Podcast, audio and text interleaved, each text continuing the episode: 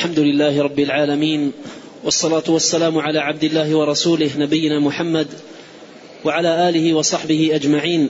أما بعد، فيقول أبو العباس أحمد بن عبد الحليم بن عبد السلام بن تيمية رحمه الله تعالى في العقيدة الواسطية: ويحبون أهل بيت رسول الله صلى الله عليه وسلم ويتولونهم ويحفظون فيهم وصية رسول الله صلى الله عليه وسلم، حيث قال يوم غدير خم: أذكركم الله في أهل بيتي. وقال أيضا للعباس عمه وقد اشتكى إليه أن بعض قريش يجفو بني هاشم، فقال: والذي نفسي بيده لا يؤمنون حتى يحبوكم لله ولقرابتي. وقال صلى الله عليه وسلم: إن الله اصطفى بني إسماعيل، واصطفى من بني إسماعيل كنانة، واصطفى من كنانة قريشا، واصطفى من قريش بني هاشم، واصطفاني من بني هاشم. ويتولون أزواج رسول الله صلى الله عليه وسلم أمهات المؤمنين، ويؤمنون بأنهن أزواجه في الآخرة، خصوصا خديجة رضي الله تعالى عنها أم أكثر أولاده، وأول من آمن به وعاضده على أمره، وكان لها منه المنزلة العالية. والصديقة بنت الصديق رضي الله تعالى عنها، التي قال فيها النبي صلى الله عليه وسلم: فضل عائشة على النساء كفضل الثريد على سائر الطعام. ويتبرؤون من طريقة الروافض الذين يبغضون الصحابة ويسبونهم، وطريقة النواصب الذين يؤذون أهل البيت بقول أو عمل. الحمد لله رب العالمين، وأشهد أن لا إله إلا الله وحده لا شريك له، وأشهد أن محمدا عبده ورسوله صلى الله وسلم عليه وعلى آله وأصحابه أجمعين. أما بعد، فإن شيخ الإسلام ابن تيمية رحمه الله تعالى لما عقد فصلا في كتابه العقيدة الواسطية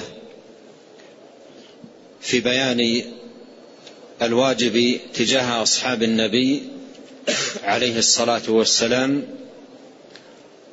وأنه يتلخص في أمرين: سلامة القلوب وسلامة الألسن.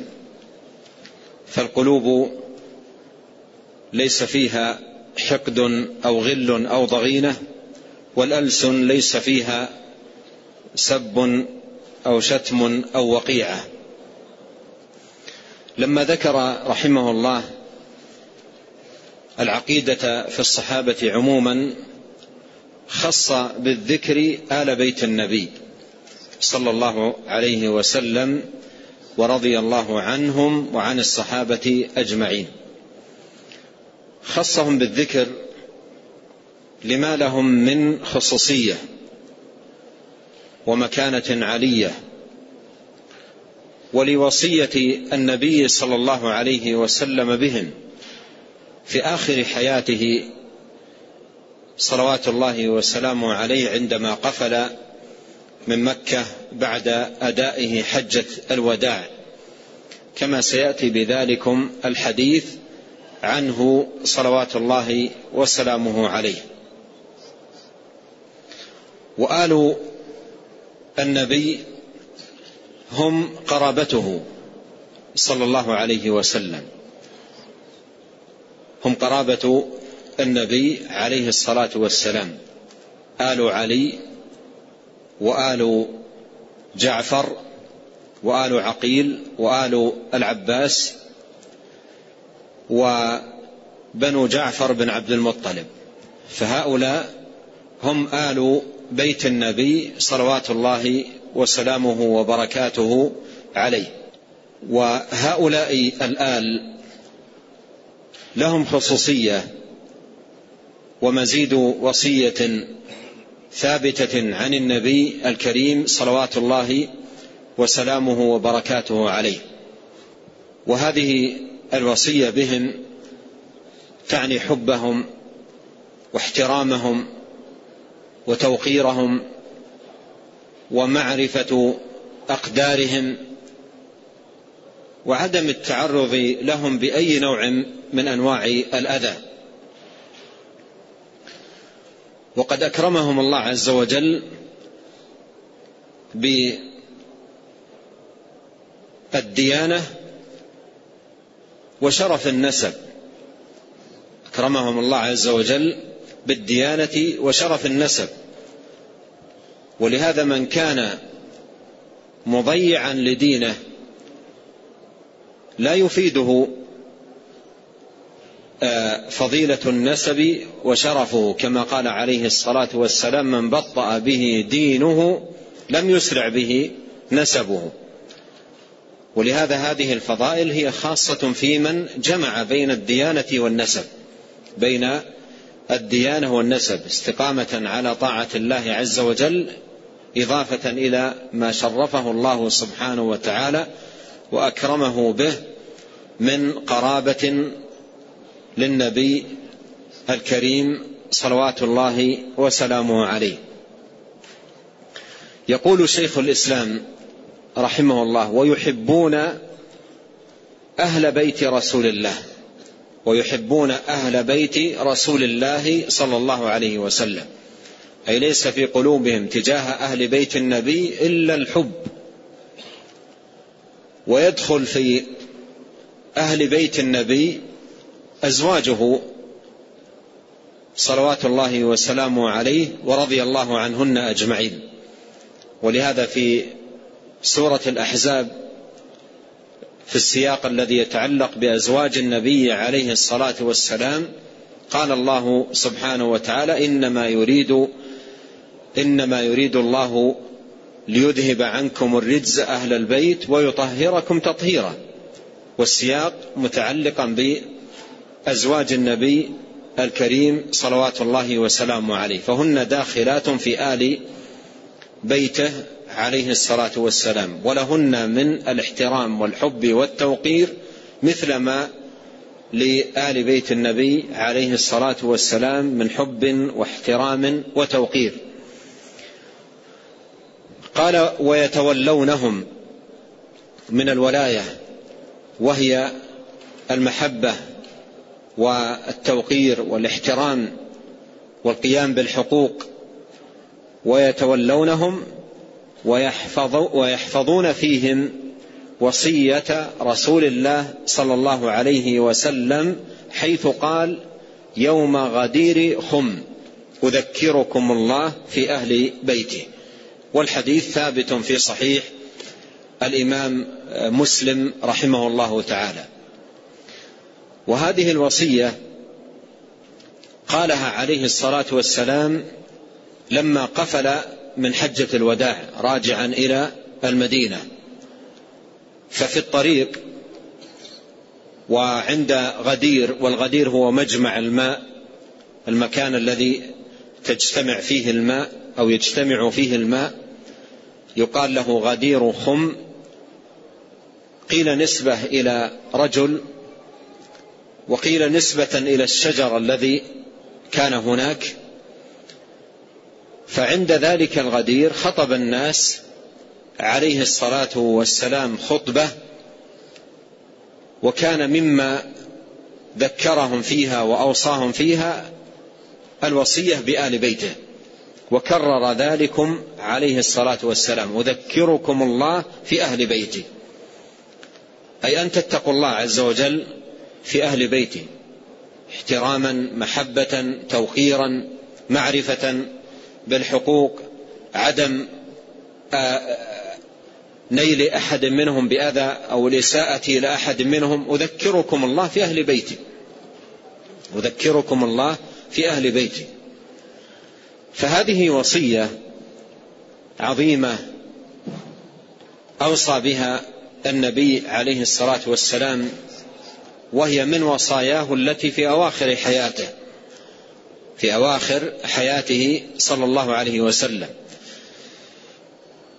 فوصى بآل بيته، والوصية بهم تعني المحبة، الولاية، الاحترام، التقدير، عدم الإيذاء، كل ذلك تتناوله هذه الوصية، لأن قال أذكركم الله في أهل بيتي، ولم يذكر أمرا معينا فيتناول كل بر وكل خير وكل إحسان وكل معاملة كريمة وكل تقدير واحترام وكل بعد عن أذى وعدوان.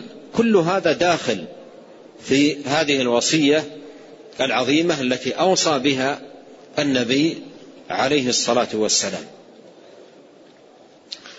وهذه الوصية العظيمة المباركة، وأقولها شهادة حق وديانة أدين الله سبحانه وتعالى بها، لا يعرف إطلاقا من حفظها ورعاها وأداها كما ينبغي مثل أهل السنة والجماعة، بدءا بالصحابة الكرام، بل بدءا بصديق الأمة رضي الله عنه وأرضاه.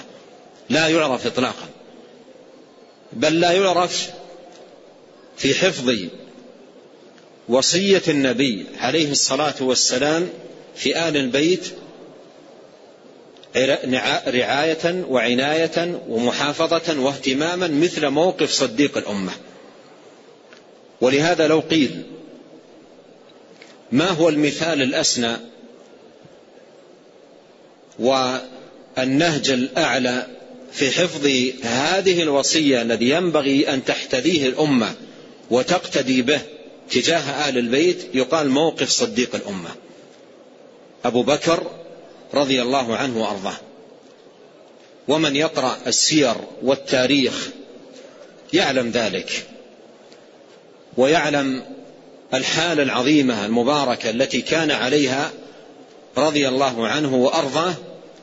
فكان في هذا الأمر وفي أمور الدين الأخرى قدوة، وقد قال عليه الصلاة والسلام في وصيته الأخرى: عليكم بسنتي وسنة الخلفاء الراشدين المهديين من بعدي، تمسكوا بها وعضوا عليها بالنواجذ. فالطريقة التي كان عليها صديق الأمة رضي الله عنه وأرضاه تجاه آل البيت هي الطريقة العالية الرفيعة في حفظ هذه الوصية، بعيدا عن غلو من غلا وجفاء من جفا، بل حب وتوقير واحترام وقيام بالحقوق دون إفراط أو تفريط أو زيادة أو تقصير. فلله دره صديق الأمة، ما أعظم شأنه وحاله ومواقفه العظيمة المباركة في لزوم وصايا النبي الكريم عليه الصلاة والسلام والسير على منهاجه القويم. وهو رضي الله عنه القائل كما جاء في الصحيح: ارقبوا آل محمد في آل بيته. كان يوصي الناس بمثل ما أوصى به النبي عليه الصلاة والسلام: ارقبوا آل محمد في آل بيته. وجاءت عنه نقول متكاثرة حفظت في دواوين السنة وكتب الأخبار والسير تدل على موقفه المشرف وحاله المباركة في حفظ هذه الوصية، وصية النبي الكريم عليه الصلاة والسلام في آل بيته. ومضى أهل السنة في تاريخ حافل بحفظ وصايا النبي عليه الصلاة والسلام، ومنها الوصية بآل البيت.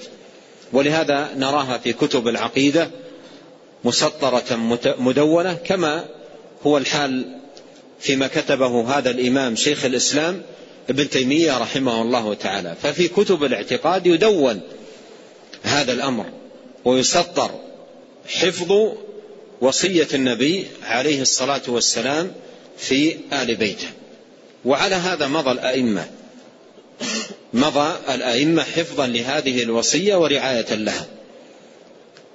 وكل من كان على السنة كان أشد عناية وأعظم رعاية لوصية النبي صلوات الله وسلامه عليه. وقد حاول خصوم السنة قديما وحديثا كذبا وزورا وظلما وبهتانا أن يظهروا أهل السنة بمظهر المعادين لأهل البيت، حتى إن من محاولاتهم الشوهاء القبيحة القذرة أن حاولوا أن يظهروا صديق الأمة رضي الله عنه وأرضاه بموقف المعادي لآل البيت، ألا كذب الأخسرون.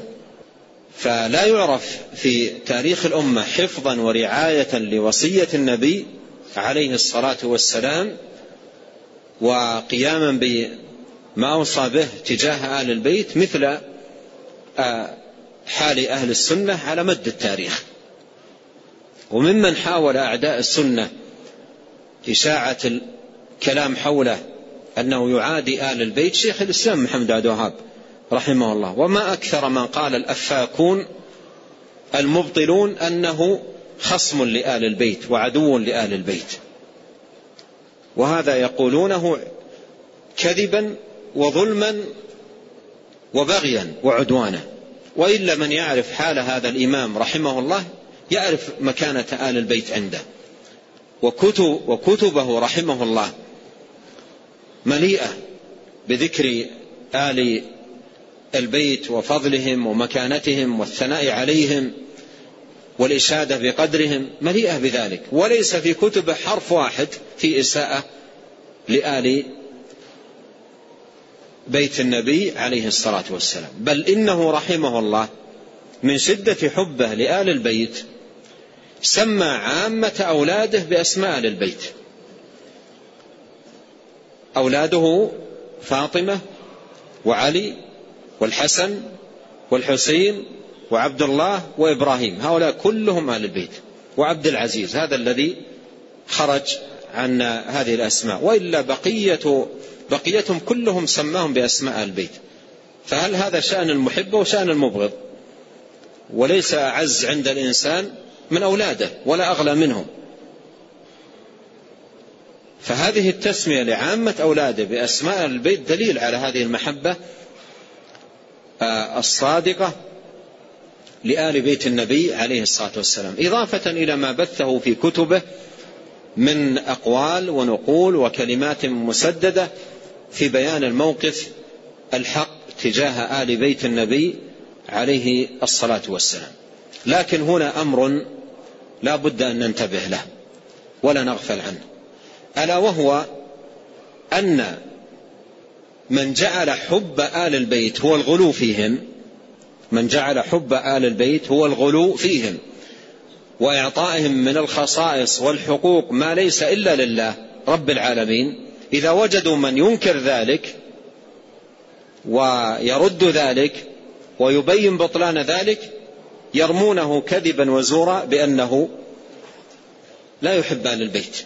إذا قال قائل من أهل السنة لا يجوز دعاء غير الله ولا الاستغاثة بغير الله، لا يجوز أن يقال يا علي يا الحسين يا فاطمة، لا يدعى إلا الله ولا يسأل إلا الله ولا يستغاث إلا بالله، الدعاء عبادة لا تصرف إلا لله، لا تصرف لا لنبي ولا لملك ولا لولي ولا لأحد من آل بيت النبي عليه الصلاة والسلام. إذا قال ذلك قال هذا يبغض آل البيت ويكره آل البيت. فلما كانت عقيدتهم في آل البيت الغلو أصبح من ينكر غلوهم في آل البيت موصوما وموسوما عندهم بأنه مبغض لآل البيت، وهذا كيل بمكيالين.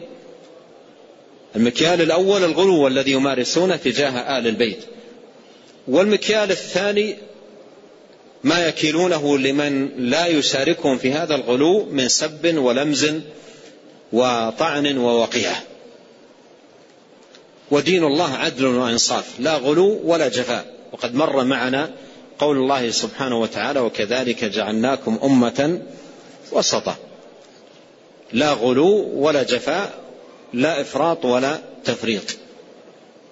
فهذه الوصية المباركة أذكركم الله في أهل بيتي المنصف لا يجد من حفظها وحافظ عليها ورعاها إلا أهل السنة، هم حقا من اعتنوا بهذه الوصية وحفظوها كما أمر بذلكم النبي عليه الصلاة والسلام.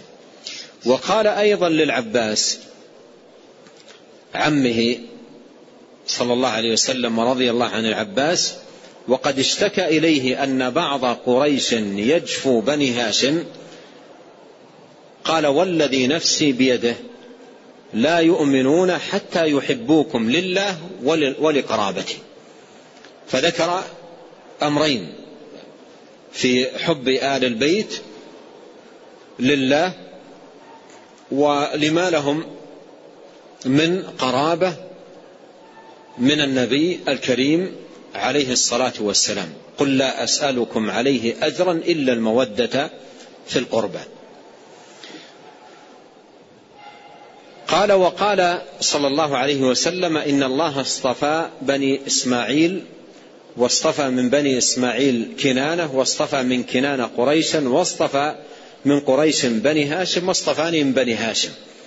هذا فيه شرف نسبه عليه الصلاة والسلام، وأن نسبه خيار من خيار، فهو أعلى الناس نسبا وأشرفهم نسبا، اصطفاه الله سبحانه وتعالى من خيار الأنساب وأرفعها وأعلاها، كما أوضح ذلكم صلوات الله وسلامه عليه في هذا الحديث العظيم المبارك. ثم أخذ يبين رحمه الله الموقف تجاه أزواج النبي عليه الصلاة والسلام، وهن كما سبق من آل بيته، بدلالة القرآن في الآية التي مرت من سورة الأحزاب. قال: ويتولون أزواج رسول الله صلى الله عليه وسلم أمهات المؤمنين، يتولونهن من الموالاة وهي المحبة والاحترام والتوقير والتقدير والمعرفة بالحقوق، وضد الولاية المعاداة.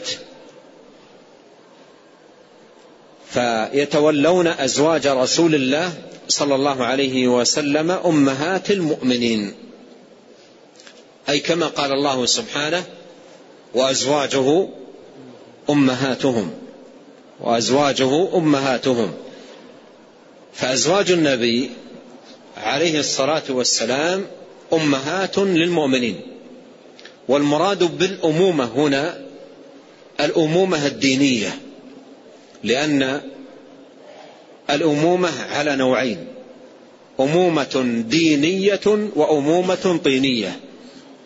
أمومة دينية يعني الموجب فيها الديانة، وأمومة طينية أي الرابط فيها النسب، الرابط فيها النسب. ومقام الديانة أعلى، ومن بطأ به دينه لم يسرع به نسبه، كما مر معنا في الحديث. فأمومة أزواج النبي عليه الصلاة والسلام للمؤمنين أمومة دينية، وهذه الأمومة تقتضي الاحترام والتوقير ومعرفة الحرمة والقدر، ولا تقتضي المحرمية، ولا تقتضي المحرمية. ولهذا قال الله في القرآن: وإذا سألتموهن متاعا فاسألوهن من وراء حجاب. قال ذلك مع أنهن أمهات المؤمنين، لكن أمومتهن في الاحترام والتوقير، أمومتهن في الاحترام والتوقير، وليست أمومة في المحرمية. ولهذا قال: وإذا سألتموهن متاعا فاسألوهن من وراء حجاب ذلكم أطهر لقلوبكم وقلوبهن. فهن أمهات المؤمنين، ودليل ذلك قول الله سبحانه: وأزواجه أمهاتهم. وسبقا كتبت منذ سنوات طوال رسالة مطبوعة بعنوان تأملات في قوله تعالى: وأزواجه أمهاتهم، تضمنت لطائف جمعتها من كلام أهل العلم، وخاصة في كتب التفسير، حول هذه الآية ودلالاتها واللطائف التي حول معنى هذه الآية وما تضمنته من نكات ولطائف. ومما تناولته فيها واجبنا نحو أزواج النبي عليه الصلاة والسلام أو تجاه أزواج النبي عليه الصلاة والسلام، فلخصت هناك نقاط عظيمة ومهمة جدا جمعتها من كلام أهل العلم يحسن الوقوف عليها فيما يتعلق بهذا الموضع الذي هو الموقف تجاه أزواج النبي عليه الصلاة والسلام أو الواجب تجاه أزواج النبي عليه الصلاة والسلام. قال ويؤمنون بأنهن أزواجه في الآخرة، ويؤمنون بأنهن أزواجه في الآخرة، لأنهن خيرن بين متاع الحياة الدنيا وملذاتها، أو أن يخترن الله ورسوله والدار الآخرة، فاخترن الله ورسوله والدار الآخرة، فهن أزواجه صلى الله عليه وسلم في الدنيا والآخرة.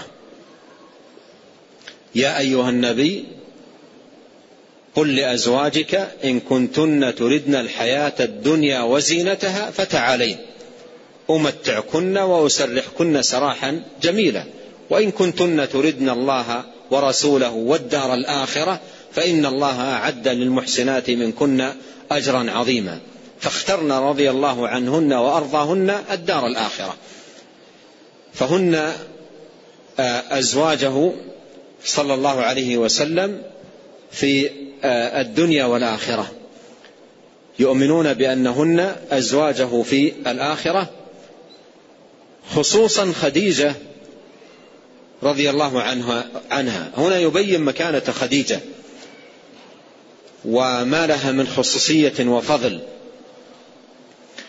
قال خصوصا خديجة رضي الله عنها، ثم ذكر جملة من فضائلها.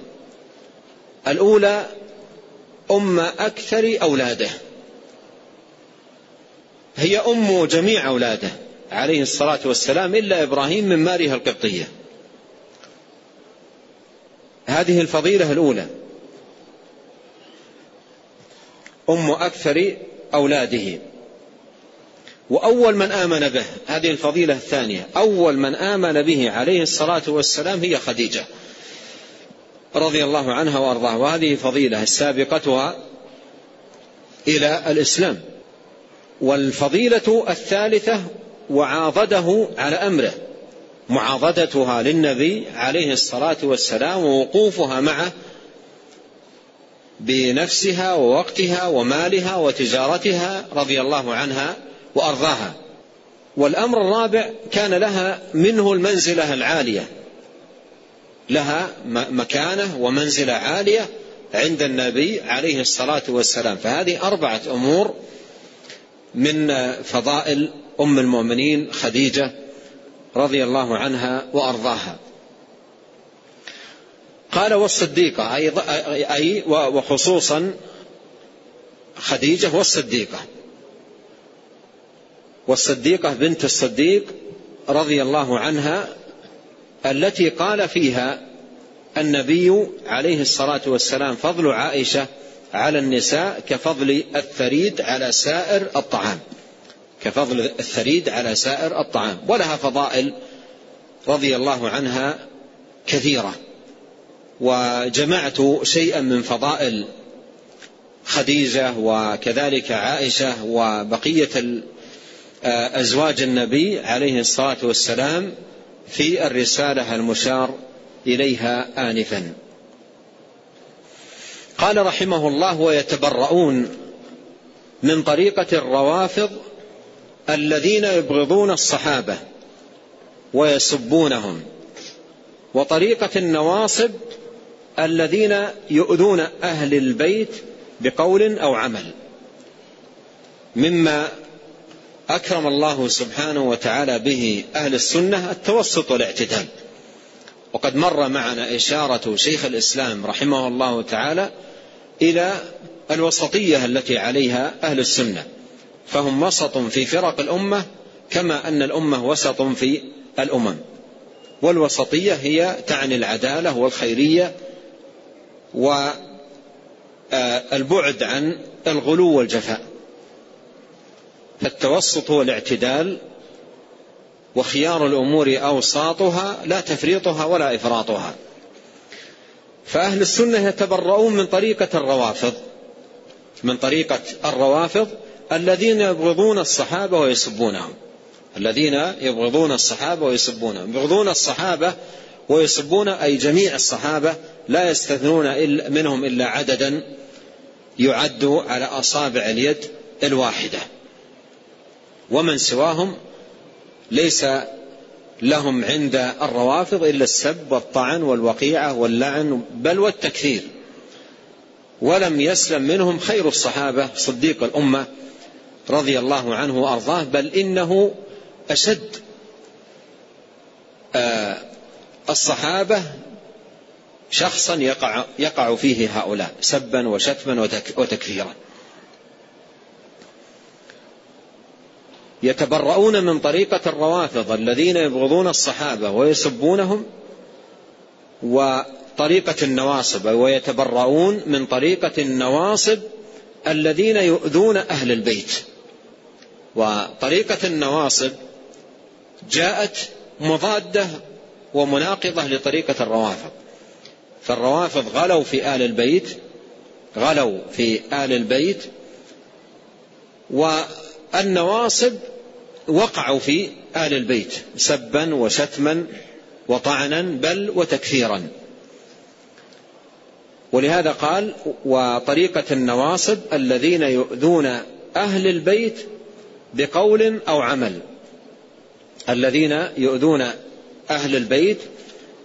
أو عمل، أي يشتمونهم يسبونهم بألسنتهم وبأيديهم أيضا. حصل منهم الذين هم الخوارج عدوان وبغي وظلم لآل بيت النبي الكريم صلوات الله وسلامه وبركاته عليه.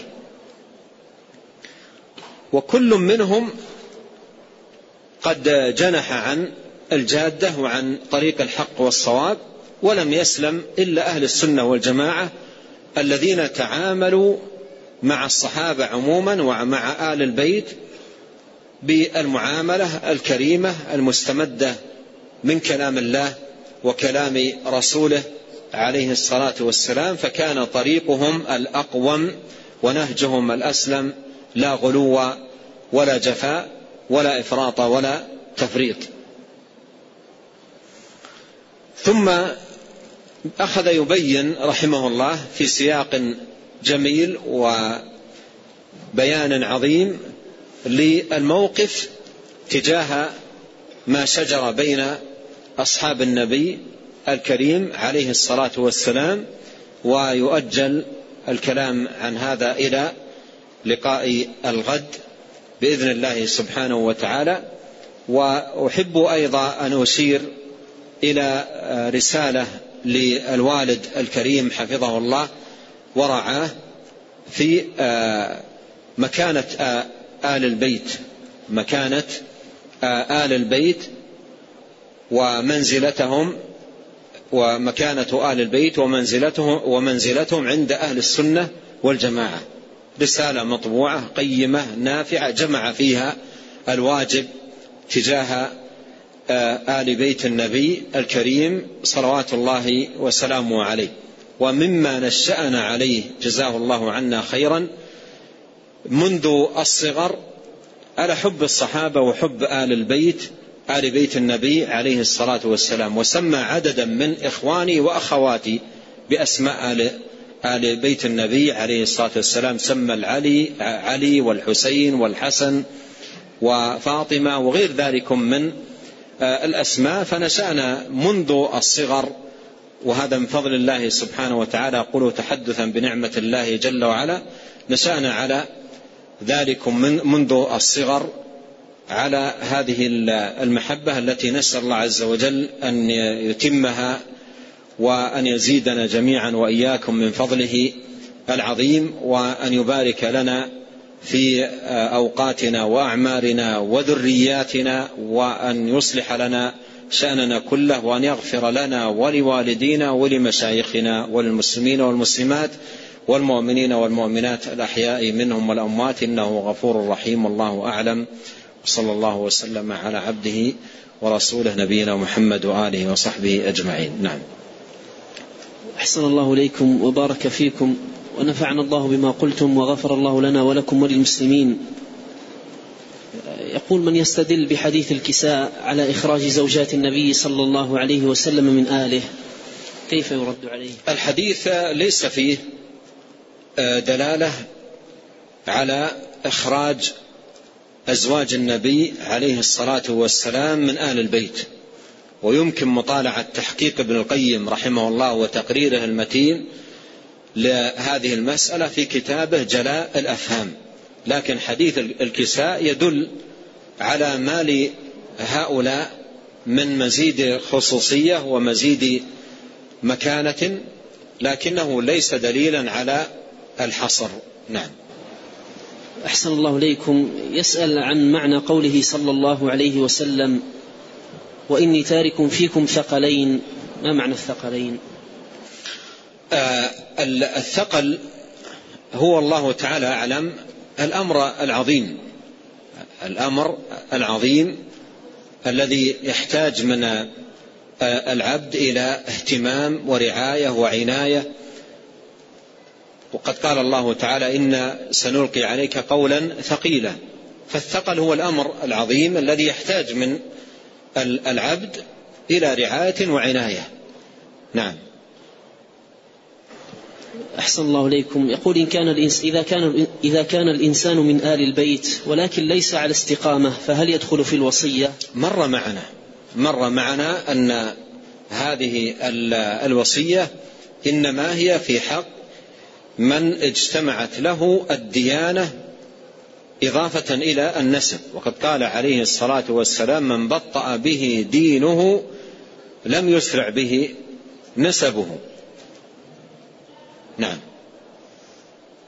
أحسن الله إليكم. يسأل عن صحة أن مريم بنت عمران وآسيا زوجات للنبي صلى الله عليه وسلم في الآخرة. هذا ذكر لكن لا نعلم له دليل، ومثل هذه الأمور لا تقال إلا بدليل، دليل صريح واضح يدل على ذلك. نعم. أحسن الله إليكم. يقول: هل صحيح أن الخوف من النفاق يزيد في الإيمان؟ الخوف من النفاق ومجاهدة النفس على البعد عن النفاق هذا مطلب، والمسلم كلما قوي إيمانه وعرف قدر الإيمان ومكانته ازداد على نفسه خوفا من النفاق. قد قال عبد الله بن أبي مليكة من علماء التابعين: أدركت أكثر من 30 صحابيا كلهم يخاف النفاق على نفسه. والحسن البصري رحمه الله تعالى يقول: إن المؤمن جمع بين إحسان ومخافة، والمنافق جمع بين إساءة وأمن. فالمؤمن يحسن ويخاف، والمنافق يسيء في العمل وهو آمن. فكون الإنسان يخاف على نفسه من النفاق ويجاهد نفسه على البعد عن أعمال المنافقين ويتعوذ بالله من النفاق، هذا كله من أمارات الخير ودلائله. نعم. أحسن الله إليكم. يسأل عن صحة أن أمير المؤمنين علي رضي الله تعالى عنه حرق الغلاة الذين غلوا فيه بالنار. هذا جاء في كتب الأخبار وجاءت فيه النقول عنه رضي الله عنه، وأمر قنبر أن يؤجج نارا وألقى فيها من ادعوا فيه رضي الله عنه الألوهية: إني لما رأيت الأمر أمرا منكرا أججت ناري ودعوت قنبرا. وقال أهل العلم أنه ربما أنه لم يكن قد بلغه ما جاء عن النبي عليه الصلاة والسلام من النهي عن ذلك. نعم. أحسن الله إليكم. يسأل: هل ورد في حديث حب العرب إيمان وبغضهم نفاق وكفر؟ لا أدري. أحسن الله إليكم. يقول: عند الدعاء يقول الداعي: اللهم إني أعوذ بك من الشيطان، فما صحة هذا؟ عند الدعاء يقول الداعي: اللهم إني أعوذ بك من الشيطان. السؤال غير واضح، لكن التعوذ بالله من الشيطان جاء في أدعية كثيرة. في القرآن قال الله سبحانه وتعالى: وقل ربي أعوذ بك من همزات الشياطين. قال الله عز وجل: إذا قرأت القرآن فاستعذ بالله من الشيطان. أيضا: قل أعوذ برب الناس، ملك الناس، إله الناس، من شر الوسواس الخناس الذي يوسوس في صدور الناس من الجنة والناس.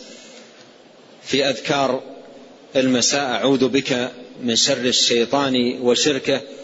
التعوذ من الشيطان جاء في دعوات كثيرة دل عليها القرآن والسنة الصحيحة الثابتة عن رسول الله صلى الله عليه وسلم. نسأل الله الكريم أن ينفعنا جميعا بما علمنا، وأن يزيدنا علما، وأن يصلح لنا شأننا كله، وأن لا يكلنا إلى أنفسنا طرفة عين. اللهم اقسم لنا من خشيتك ما يحول بيننا وبين معاصيك، ومن طاعتك ما تبلغنا به جنتك، ومن اليقين ما تهون به علينا مصائب الدنيا. اللهم متعنا بأسماعنا وأبصارنا وقوتنا ما أحييتنا، واجعله الوارث منا، واجعل ثأرنا على من ظلمنا، وانصرنا على من عادانا، ولا تجعل مصيبتنا في ديننا، ولا تجعل الدنيا أكبر همنا، ولا تسلط علينا من لا يرحمنا. سبحانك اللهم وبحمدك، أشهد أن لا إله إلا أنت، استغفرك وأتوب إليك.